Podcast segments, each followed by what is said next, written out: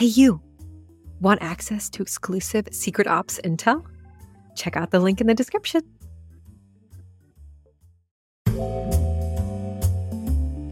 I think operators we just like to take on things we never did before. It's like, hey, please do this, and you say, well, I don't know how to do that, but I'm going to figure it out real fast.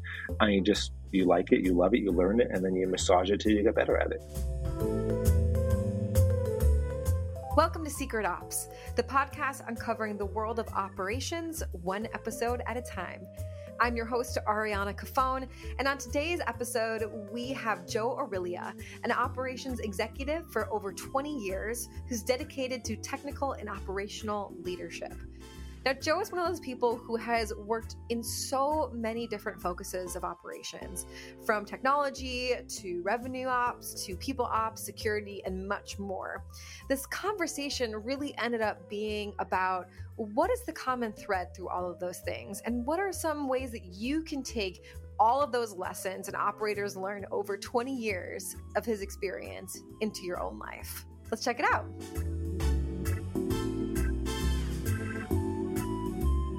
Joe, thanks so much for coming on Secret Ops. It was exciting to see your background because you've been in so many different aspects of operations that there's a lot that we're going to dive into today. But I want to thank you so much for agreeing to come on and talk to us. I really appreciate it. And thank you very much for having me here today. Yeah, of course.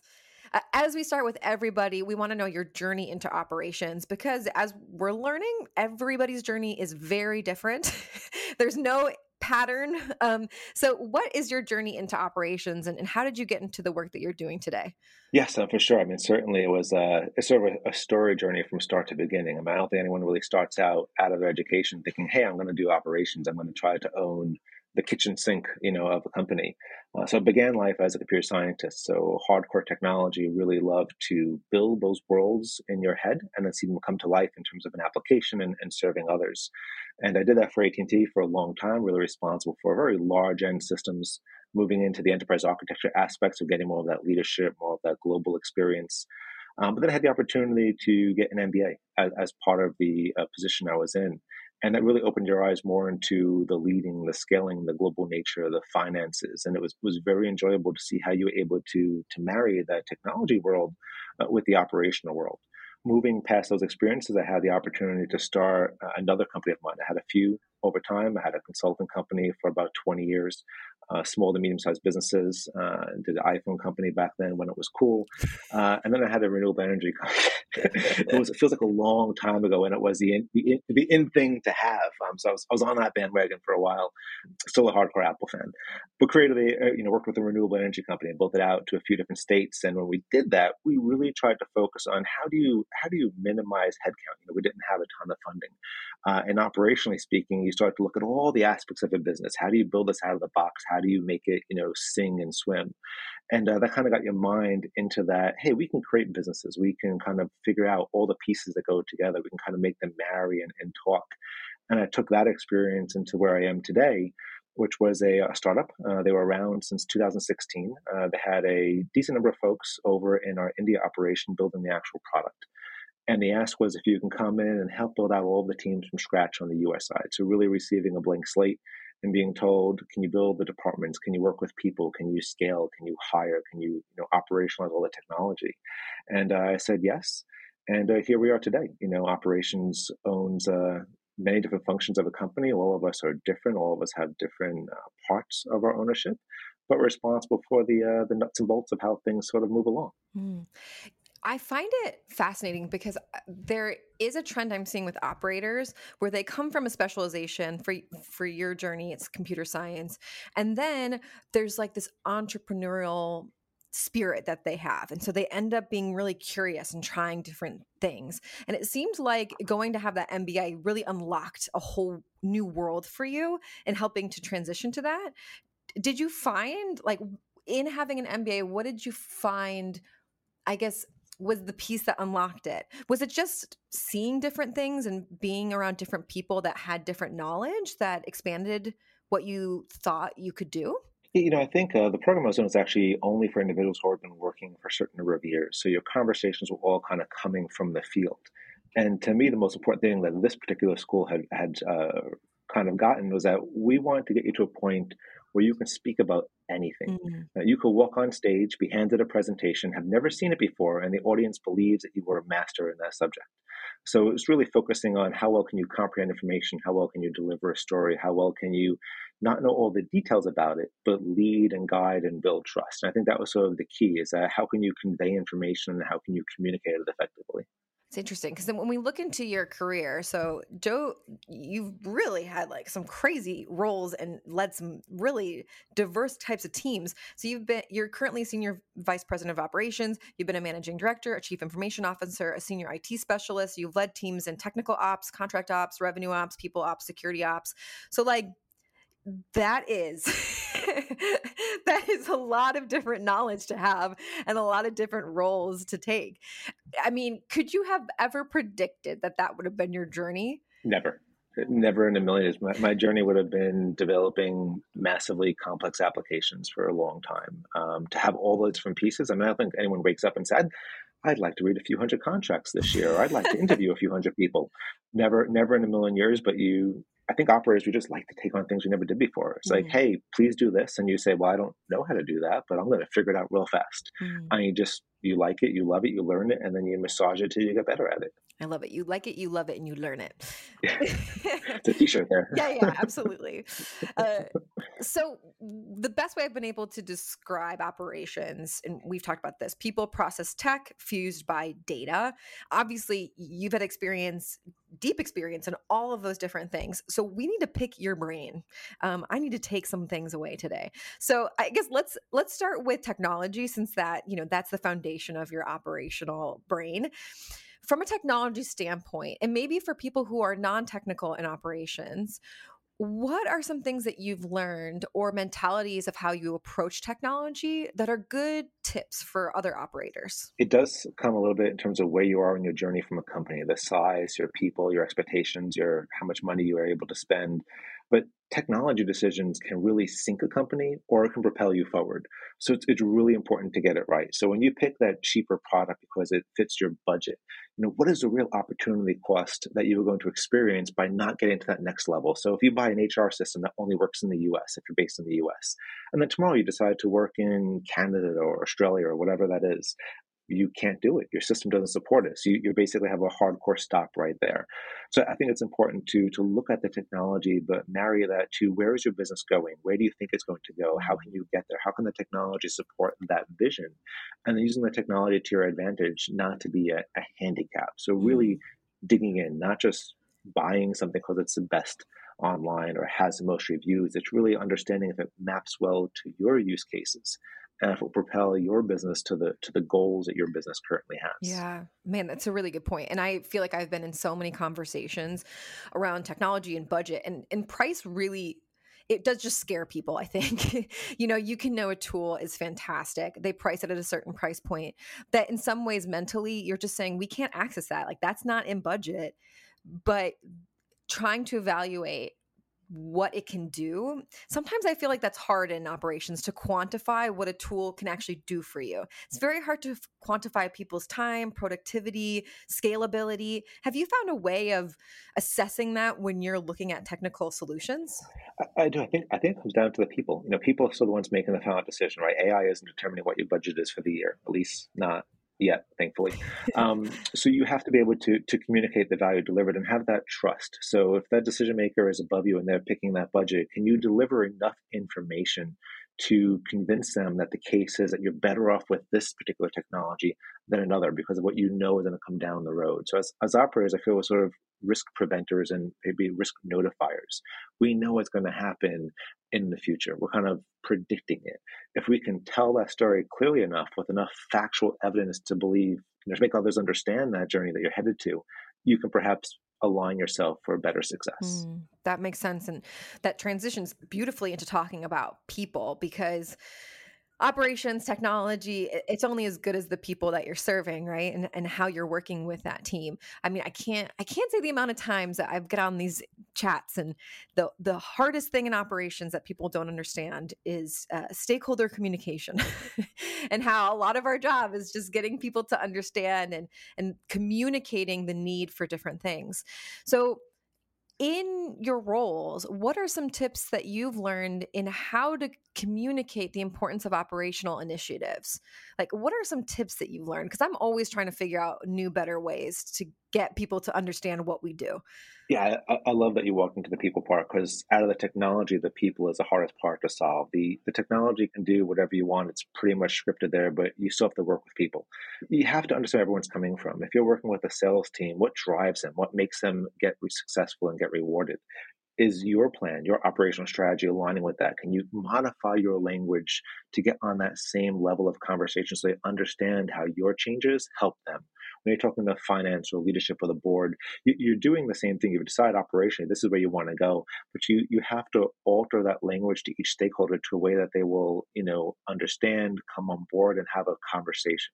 You don't want to talk, you know, below someone's technical ability. You don't want to talk above, but you want to meet everyone where it is. So we're sort of changing how we communicate for every single person. We're sort of cookie cuttering and customizing that conversation. Mm. And that enables those people to to trust you, to buy in, to have a conversation. Mm. If you go with the blanket, here's my process, I'm going to mass mail it out, stakeholders, please read it one is probably not going to be read. Two it may not really fully meet the need. So if it's if it's that important make it personal. Have that 15 minute chat with each person. Bring them on board. Explain to them what you're doing. And i also find more so do it earlier than later. So don't tell them when there's no point when there's point of no return where you can't go backwards. Mm. let them know hey look in the next three months I'm, going to be doing this. These are the benefits. Just want you to know. Give them time for their mind to kind of mesh around that information and bring up points that maybe you didn't think of because we, we can't think of everything. So make them part of the journey make them part of the story but keep that communication customized to how you will able to relate together. Mm. that's it i guess it's such a good point and the the main thing i think is the difficulty in learning how to do that right like there are so many nuances to figure out all right how do i go from not knowing how to communicate with people to like getting to that point so how I guess how did you learn it? I mean, I'm thinking in my own life, I think I just fell on my face a lot. if I'm being honest, I, I feel like I just messed up a lot and then figured out what worked and what didn't work. But did you find any hacks or kind of pro tips along the way in learning those communication skills, especially in how to translate that in different teams, stakeholders? Anything that you've learned there? I'd like to say there's a Udemy course I could point you to to answer that question. Um, maybe we can create that after the podcast. Yeah. Uh, I'm, I'm, I'm, thinking it came just from practice. I mean, I, I, started working at a much younger age for a family business. So talking with people was something I've had very early on. So here's Mr. Jones, Mr. Stranger, go go talk to him. So you had to you know eliminate that fear, understand what they're looking for. Mm. Um, in the MBA they we're talking about, you know, very much they criticized every single word on every single presentation to understand is that a good word? Is that a bad word? Is it too long, too short, too complex, too simple, too flowery? I got told a lot of words, my, my words were flowery. I'm not sure exactly what they meant, but they didn't, they were too colorful, I guess. So I think um, I've been fortunate to have a lot of critical looking into the English and to how that was communicated through education and just through talking to different people, seeing the facial expressions, seeing, you know, whether they get you or don't get you. So I think just talk to as many people as you can, you know, do writing, do exploratory uh, research and just kind of see what gets conveyed. Mm. Yeah, and I also immediately am thinking of global teams, right? Like it, words are even more important. Understanding those words and having a common language, even if you know we aren't speaking the same language, you know those things are just something that you really have to refine and think about constantly as a part of your journey and operations and your skill set. It's really interesting. I think the global aspect is even more key because even when you're interviewing folks, you have to be able to ensure that they can work in a global environment. They can't just say they work in a global environment. So mm. if you have two or three main centers of operations, have that person interview someone in each region. Be sure that they can have a conversation because one person can't always tell that. You know, you have to be able to ensure that they're going to get along and gel with that company culture, regardless of what region that culture is in that day. That is such a great point. I'm going to take that pro tip where if you are working, if you are interviewing somebody to work with a global team, how are they able to translate how they're talking and communicating based on different team members and being able to switch those hats? That is really that's really a really good one. I'm I'm stealing that one. Now, I have a question on process. The final piece here, which is I guess a question, maybe it's a controversial question, but I feel like people equate operations to process do you think that is true or fair? What do you think? I think it's true. I think I think some people could equate operations to the same way they equate lawyers.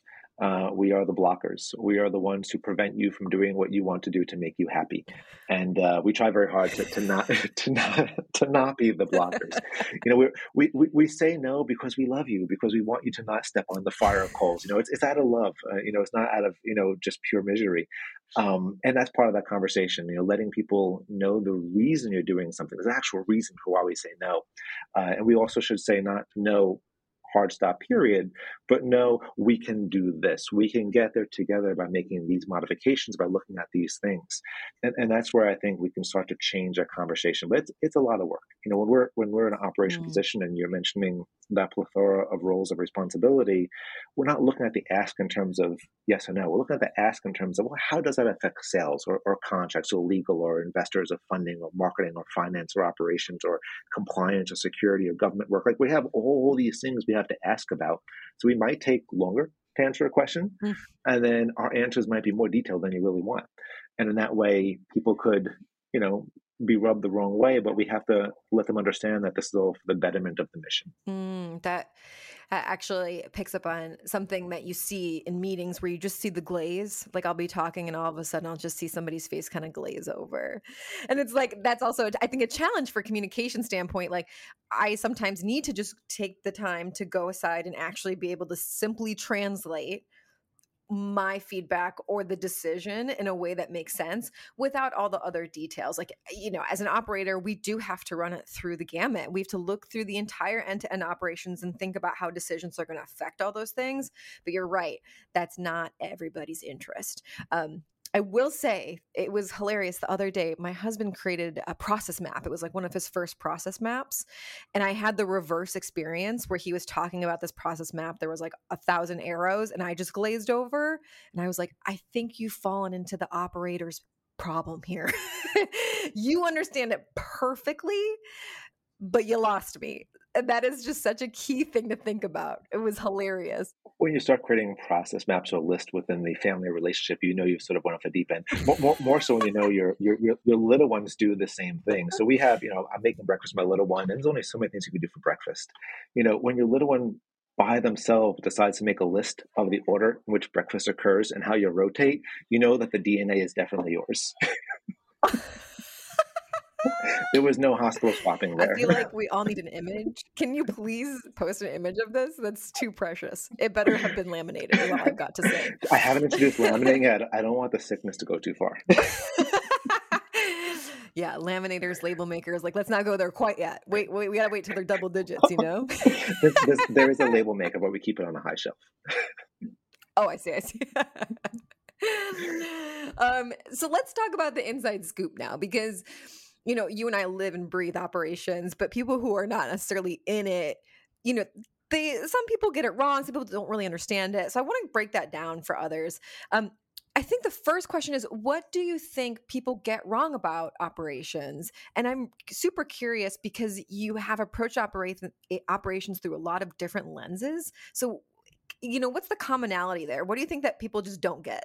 I think a challenge that there really is no good definition and that happens with many roles these days. So if i look at a, a, a coo across 5 10 or 50 companies you'll have buckets of what they do but they're all going to be a little different. So i like calling it the kitchen sink role which doesn't maybe help us i'm not quite sure but everyone's kitchen sink is different. Some are nice and tidy some are really messy some are overflowing some are you know small and large. Um, but we do whatever is needed for the company at that particular time during that particular day to move forward and then that's going to change every single day. So I, I, think i think it's different. I think that makes it hard to define but essentially I, I, call ourselves like we're the nuts and bolts. We do all the work that doesn't have an exact name. You have a problem we're here to solve it. You need an ambulance we're going to drive the ambulance. You have a fire we're going to bring the fire truck. You need a you have a doctor we're going to bring the, the nurse. Um, we just solve problems. Yeah we're the ones that you want to keep on speed dial we'll put it that way. Yes. we should be on your favorites list so, what do you think is the hardest part about that? I mean, gosh, there's a ton from my experience, but what do you think rises to the top? You know, I think um, maybe expectations internally. As, as operators, we like to be able to predict that future and, and understand how to mitigate risk, but you don't always get to do that. So when a decision is made that, yes, we respect your information, we respect your analysis, but we can't go that way, then the question is, well, how do you manage in your position knowing that that risk will come? So if you believe that yourself to be true and you believe your information to be accurate, but you cannot act on it properly, then how do you make the best of that world going forward? Mm. Wow. Yeah, expectations that and I think the hard part is how much those change. You know, I will set out with my week looking a certain way and then within like a half hour it completely changes.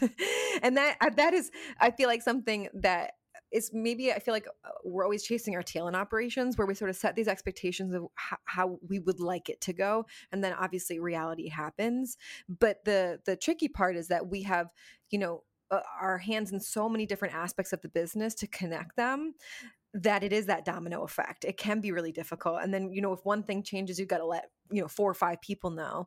That is definitely a tricky one. Yeah. I also think for me, I mean, um, write everything down. I mean, when I'm on a call with someone, I have my own personal notes. I'm taking notes of what's important. I'm keeping task lists. I'm keeping, you know, your Asana. You, you just kind of record all the details you possibly can so you can look back at it later. You may never look at it, but if you have to, you'll be definitely happy that you did. Oh, AI transcript has saved my life in the sense that I still write my own notes, but I knew that that tool was something I could really use when I had written action items after a meeting, and then I had AI generate a list of action items, and it had missed two, or it had gotten two that I had missed. And that's when I knew, okay, this is a very complimentary tool because you're right. It just is, there's no way to track it unless you have it somewhere for yourself, but also, uh, you know, with AI, I mean, thank God it just has made my life a lot easier to be able to understand what's going on. it, it is very cool, but I'm also a little scared so every conversation that you're on with a vendor, with a client, you don't really know if they're using that. So in the past, you have a conversation totally. in person and you're like, okay, well, I said something wrong. We're going to move past it. Then you have video and you're like, well, maybe they're recording it. Now you're like, they know every word I said and we'll go back and look at it. So it's almost like in a constant state of surveillance for better or worse. Yeah, it is. It, that was a big problem I had for a long time. I I'm not a fan of of getting on a call and people automatically recording it. I'm like, you should always ask for consent before recording, you know. And I know that legally there's not that, right? Some people have like, you know, one one party consent laws. I get that, but I just think that that is you need to start approaching it that way on a personal level. I don't want to aut- automatically, if I don't know you, then be recorded. You know what I'm saying? Like there is that data privacy and knowing who has what about those conversations that is that is very hard. Double-edged sword. Technology is always a double-edged sword. It is. We just assume that everything in our lives would now be recorded from this day forward. Hello fellow thinkers. Now if you have been a loyal listener of secret ops then you already know about our sponsors baron fig the company that makes tools for thinkers. Now i'm totally biased but i really think that baron fig has the best product suite for thinkers and operators alike. And you know what? I'm not the only one that thinks so. Bloomberg said, and I quote, that Baron Fig's products are, quote, high end and well crafted, which they absolutely are. Their Confidant notebook is the most delicious notebook that you will use with the most perfect dot grid paper. But it's not just Bloomberg.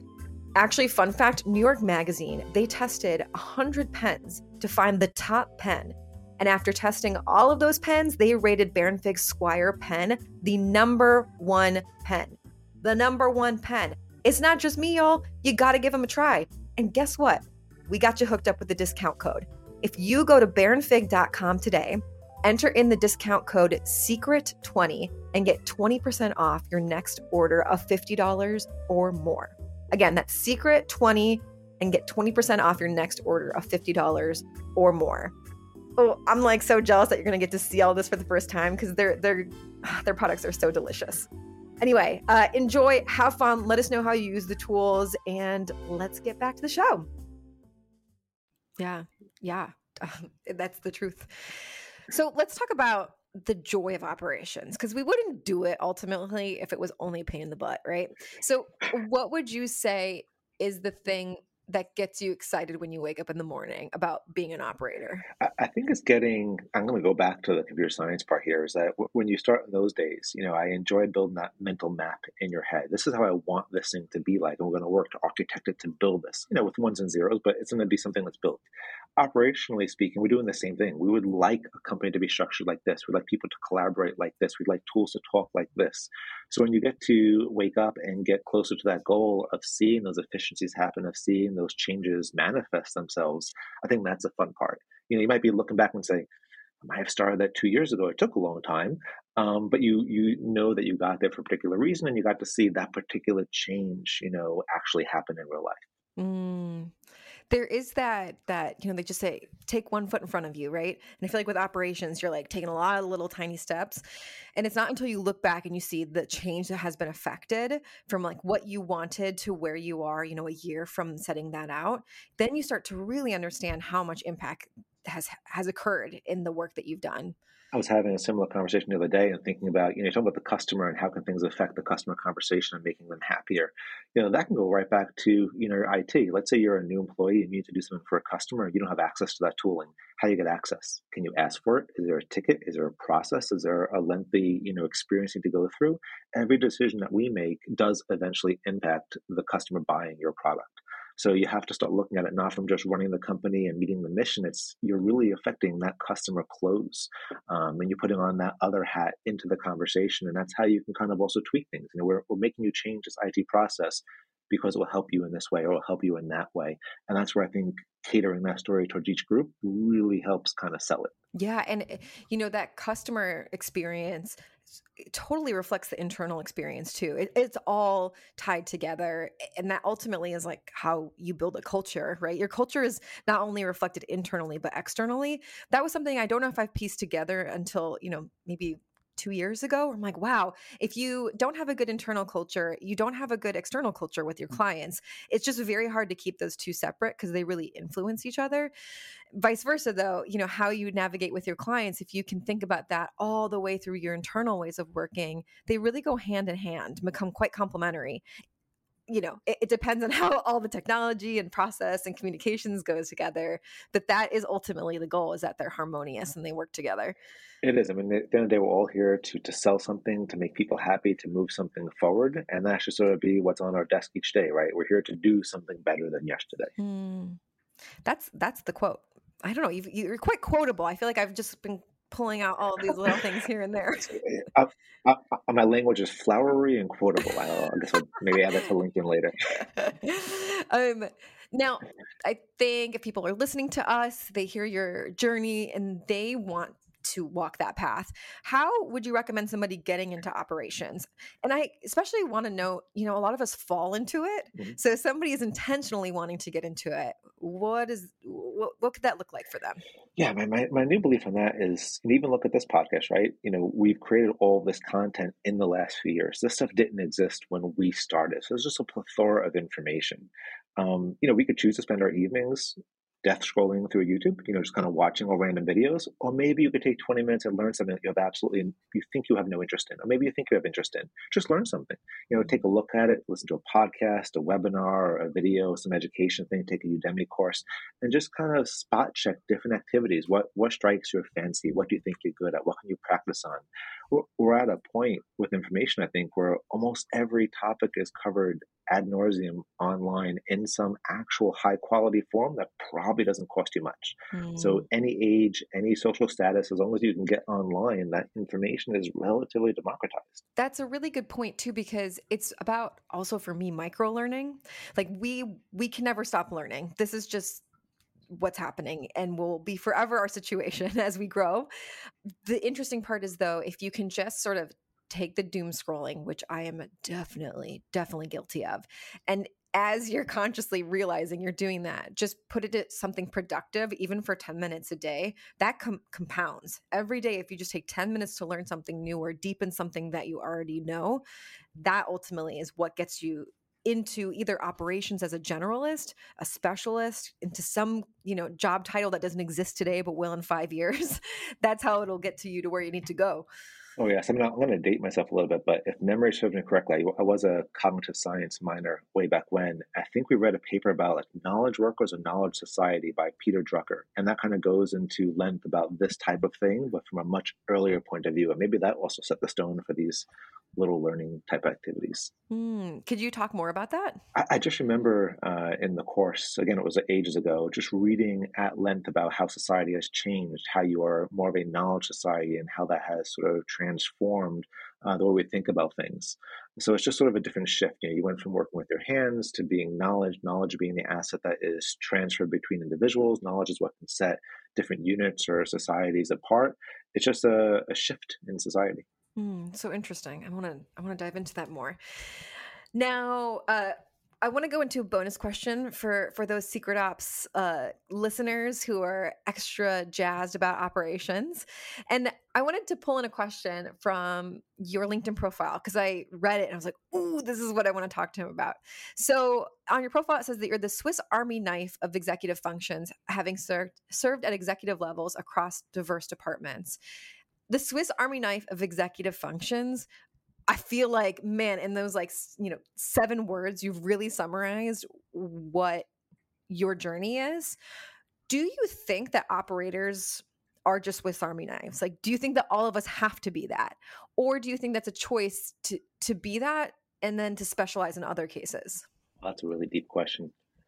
I think it depends on where you're going to work and what you want to do. So you could be an operator focused on just one particular area and you could be excellent at it, totally happy, and that's totally okay. You can also be someone who wants that fire every day or wants to have their hand in 12 different pots. Maybe you get bored. Uh, I think it depends on, on where you want to be. For me, I've kind of fallen into having all those different departments, and it took a long time to kind of get those seven words to hopefully convey what I was hoping for. Um, I think it depends on the person. Some people like to be focused on one thing or three things. Some people want to have a thousand things.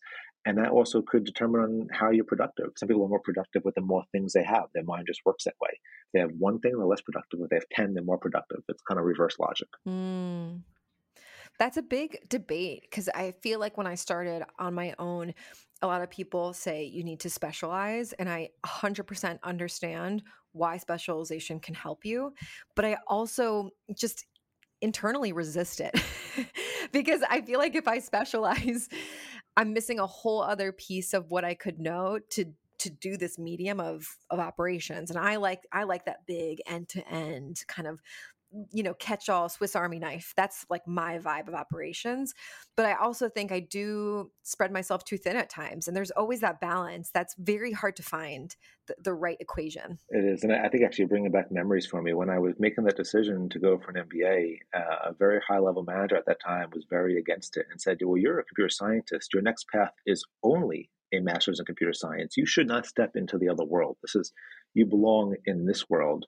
So I guess you have to make that decision of where do you want to go in life? What do you want to do? What do you want to learn? Mm, yeah, th- there was for I think a long time this idea that, or I guess this. I feel like it was pitched from generation to generation that a path can be should be quite linear. What wasn't really considered in that type of conversation was how, how technology would just change the access to learning. I mean, I learned my technical skills at a boot camp in three months, right? Like I learned full stack web development in that. And my degree was nothing, nothing to do with technology, right? It, that is kind of the environment that we in. If you go on YouTube, if you go on Udemy, if you go all these different platforms, all of a sudden you have access that can learn new skills and it doesn't have to be linear. In those options though, it can be confusing to know what to do. It is, and actually, I think you you know there's many communities out there, and I'm also part of others that have the generalist title, and I think it's a great title. I think the world needs to learn more about it. I don't think we're there yet where everyone understands what it is.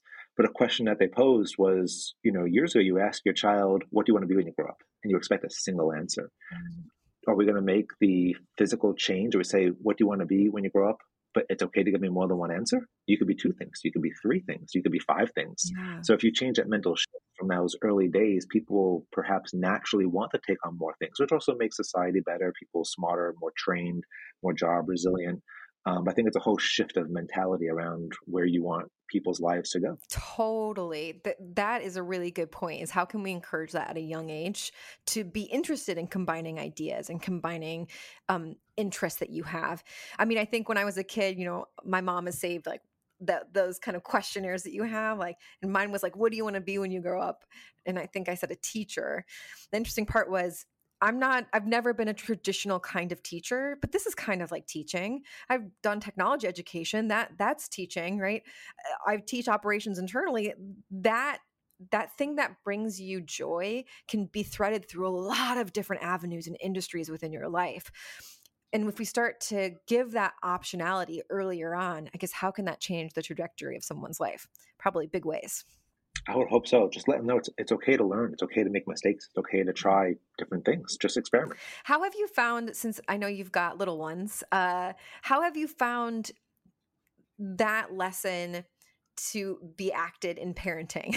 so like how have you, you know, you know it, you're conscious of it, you've lived it. How have you tried to translate that?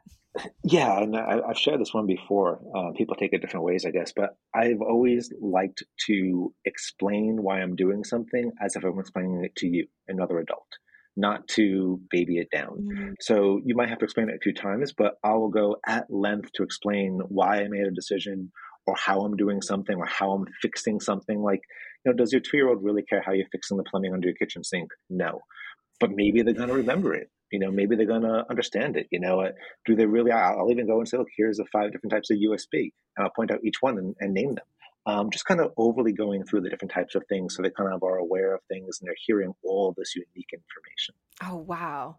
How what are the challenges that have arisen with that? Because my fear i have i have nannied i have done daycare i have worked with children in a lot of capacities and you get the why like the the why the why the why which is amazing until you can't really answer the why like it's so meta. They're like you know what is life? And you're like i don't know i don't know even know like uh, how have you found that? Um it's okay except for you know where does the tooth fairy come from is a hard one um, you know, try, trying to like, well, like, well, how do they get in without, you know, setting the alarm off? And I'm like, that's a really good question. Um, now you know how alarms work. Um, so th- those are the hard ones. The, the, the, other parts are good, except that they're, I think the level of logical reasoning uh, increases at a much younger age. So you see these children coming back with lines that are like, that's really correct and really above your age. So we're just gonna have a smarter society. I think people are just gonna you learn more. They're gonna we're gonna pack in more knowledge before they even get out of high school. Wow, so interesting. Thank you for sharing that. It's always I'm always curious to see how how you translate these things that you're learning within your career into parenthood because it's you learn these lessons and then trying to apply it to your life even for myself with my parents or even my dog. It's so funny trying to translate certain things you know? What operational lessons do you provide your dog? Oh my gosh i will give one because i think that's only fair since i put you on the spot there. So so for me i think a great example, you know, we got our pup in 2020 as gazillions of other people did. So we definitely had that issue of leaving our, our dog at home because we were all quarantined inside. And then all of a sudden there was a separation anxiety. I think just like with operations, consistency is key. So we had tried to like leave him at home and get him used to being at home by himself. But when we weren't consistent, there was just like, if we didn't do it every day, leave the house even for five minutes, it just would go crazy.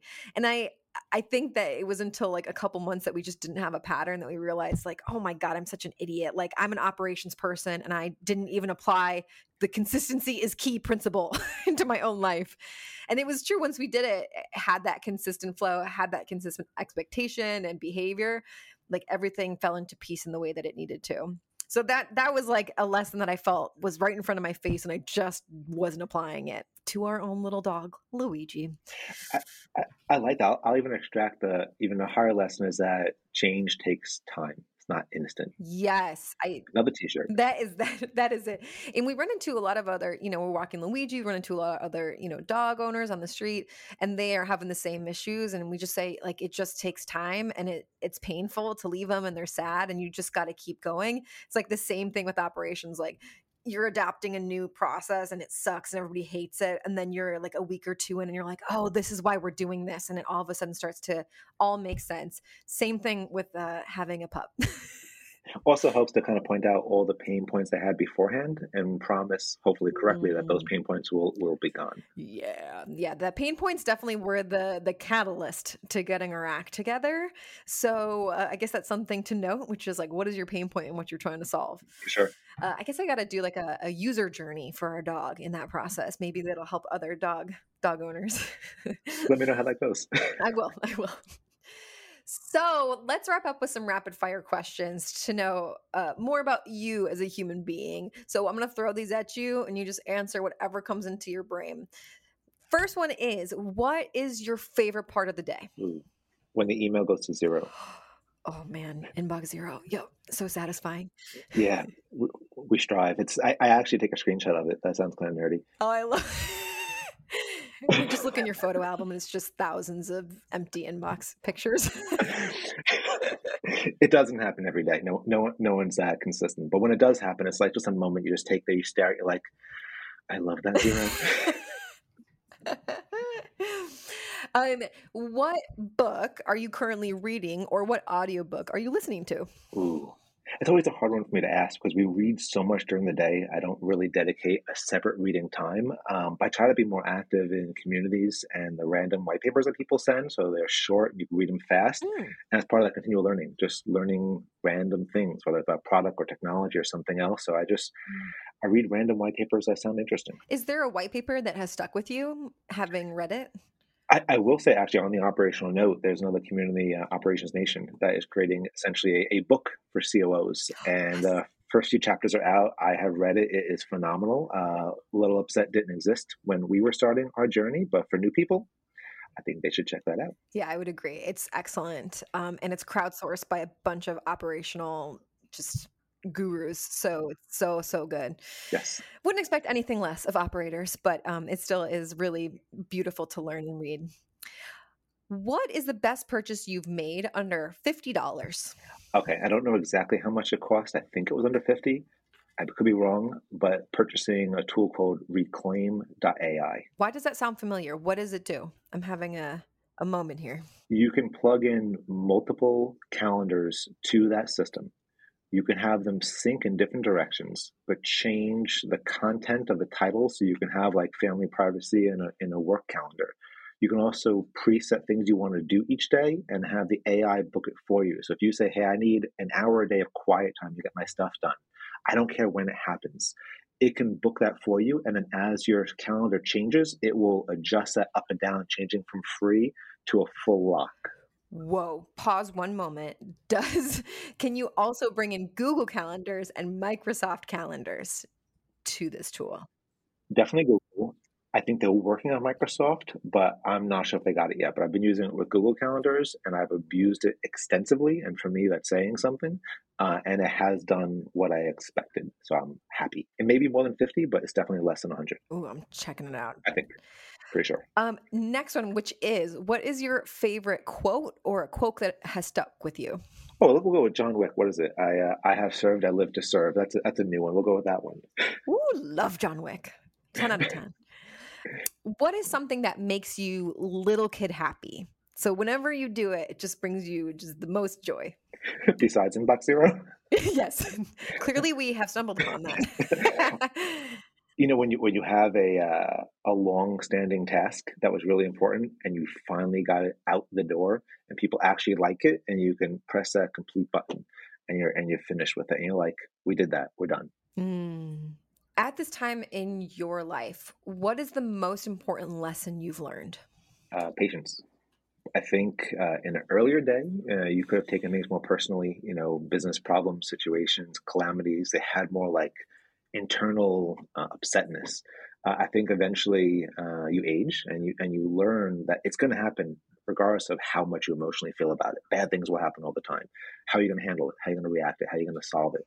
So you know we can have something negative occur, uh, and that's just another problem to solve. So let's not get personally upset. Let's not get emotional. No screaming, no fighting, no fist punching. Let's just figure out how we move forward. So just removing the not to be cold, but you're removing the emotion from it because it is just another business problem. Mm-hmm. And tomorrow, after we solve this, there'll be another business problem, and we will solve that one too. Hmm. Last one for you, which is what do you want to be when you grow up? Iron Man. it's gonna happen.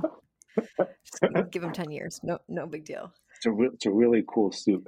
Um, I, I, like building things, so just continually, you know, building and seeing companies grow and facilitating that intersection where you know operations, technology, and strategy kind of meet. Beautiful. Joe, if people are listening to you, they dig what you're serving up, where can they find you? Uh, best place at the moment would be on LinkedIn. Perfect. We'll drop that in the description.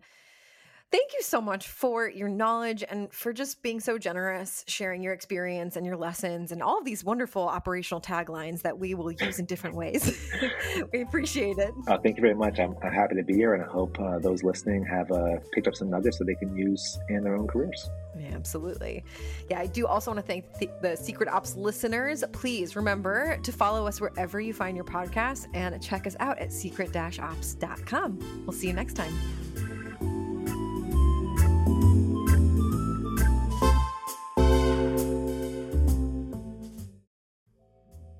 Hey, listener. Do you want to be a top operator in business and in life? Well, we at Secret Ops are here to help you do just that. Check out our monthly Secret Ops newsletter with exclusive intel just for you. From bonus content to secret resources, we've given you the VIP access. To sign up, check out the link in the description. And as always, thanks for listening.